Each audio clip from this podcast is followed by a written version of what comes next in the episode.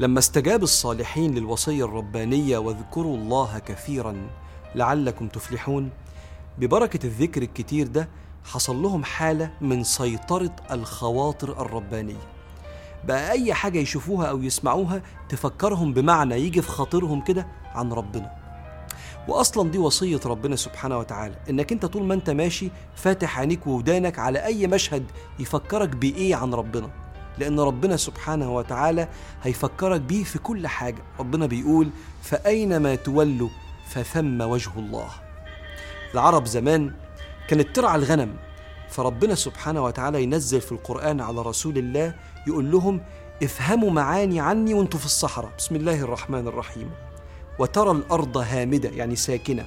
وترى الأرض هامدة فإذا أنزلنا عليها الماء اهتزت وربت وأنبتت من كل زوج بهيج. ذلك بأن الله اللي جاب سيرة ربنا اسمع بس. ذلك بأن الله هو الحق وأنه يحيي الموتى وأنه على كل شيء قدير وأن الساعة آتية لا ريب فيها وأن الله يبعث من في القبور. بيقول لهم يا رعاة الغنم يا أصحاب الصحراء زي ما بتشوف أرض الصحراء ميتة تحط فيها بذرة برضو ميتة. وتسقيها بالمية. تتحول الأرض دي لجنة حية ويكتب لها الحياة. وكذلك الله قادر على إحياء الموتى وحساب الناس يوم القيامة. كأنه بيقول لهم شوفوا الله المحيي في كل بذرة بتحيا في الصحراء. وكان النبي عليه الصلاة والسلام يحث الصحابة على سيطرة الخواطر الربانية إن يربط كل الأحداث بالله. مرة كان قاعد معاهم بعد انتهاء حرب من الحروب فشايفين ست بتجري وسط الخيول بتدور على ابنها اللي تاه منها. فجأة لقيته فأخذته فألصقته ببطنها فأرضعته. فقال صلى الله عليه وسلم هل تروا هذه المرأة طارحة ولدها في النار؟ قالوا حاشاها يا رسول الله. قال فالله أرحم بعباده من هذه المرأة بولدها. فيخرج جيل دايما عنده حضور مع الله. ودايما كل حاجة بيشوفها وبيسمعها بتجيب له خاطرة عن ربنا سبحانه وتعالى. لدرجة أن ربنا سبحانه وتعالى قال لنا في القرآن وإن لكم في الأنعام لعبرة حتى بصوا على الحيوانات وافهموا منها معاني تقربكم من ربنا. سيدنا أبو الدرداء تلميذ النبي عليه الصلاة والسلام مرة كان ماشي في أرض زراعية فرأى ثورين. طور وطور أعزكم الله. ماشيين جنب بعض بيحرثوا الأرض فوقف منه واحد ليحك جلده فتوقف الآخر. استنى صاحبه فبكى أبو الدرداء وقال هكذا الأخوان في الله إذا توقف أحدهما توقف الآخر. مش نبقى ماشيين مع بعض ونقول لبعض بنحب بعض في الله وانت عندك مشكلة أنا مش فارقة معايا مكمل حياتي؟ أقف أنا كمان. شوف من رؤيته لبعض الحيوانات افتكر معنى يفكروا بربنا سبحانه وتعالى. سيدنا بلال تلميذ النبي عليه الصلاة والسلام واقف بيتفرج على سباق خيل فواحد معدي بيقول له من سبق؟ قال سبق المقربون. قال لا أسألك عن هذا إنما أسألك على السباق. قال وأنا أدلك على الطريق. هو أصلا مش مركز ناس بتتسابق.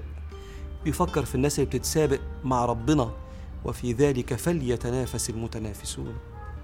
وأخذ المعنى ده ابن القيم. يوم عبر عن مشهد كانوا بيشوفوه كتير كلب الصيد زمان كان شيء مهم بالنسبة للعرب. يصطاد الغزالة والأرنب ويجيبها كاملة كده قدام صاحبه رغم حب الكلب ده لطعم اللحمة لكنه يجيبها قدام صاحبه كده كاملة. فقام حاطط حتة حكمة في كتاب الفوائد يقول علمت كلبك. فهو يترك شهوته في تناول ما صاده احتراما لنعمتك وخوفا من سطوتك. وكم علمك معلم الشرع وأنت لا تقبل. شوف كلام العلماء. بقوا يشوفوا ربنا سبحانه وتعالى والمعاني الربانية في كل شيء فلم يغيبوا عنه في شيء سبحانه وتعالى.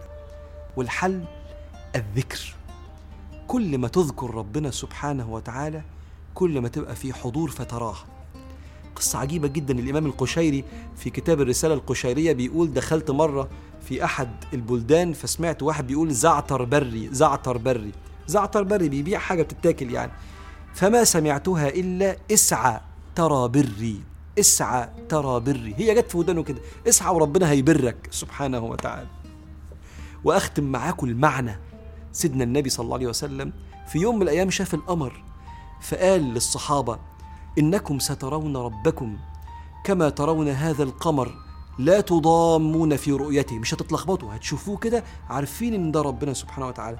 ويسيبهم النبي ويروح لربنا سبحانه وتعالى وما كل ما يبصوا للقمر يفتكروا يوم اللقاء إن إحنا هنقابل ربنا سبحانه وتعالى. وبعد الكلام ده ثم أوصاهم وقرأ أمامهم وسبح بحمد ربك قبل طلوع الشمس وقبل الغروب. كأنه بيقول لهم اذكروا ربنا كتير عشان تشوفوا ربنا في كل مشهد حواليكم. فاللهم يا ربنا ارزقنا الشهود لك في كل شيء حتى لا نغيب عنك في أي شيء.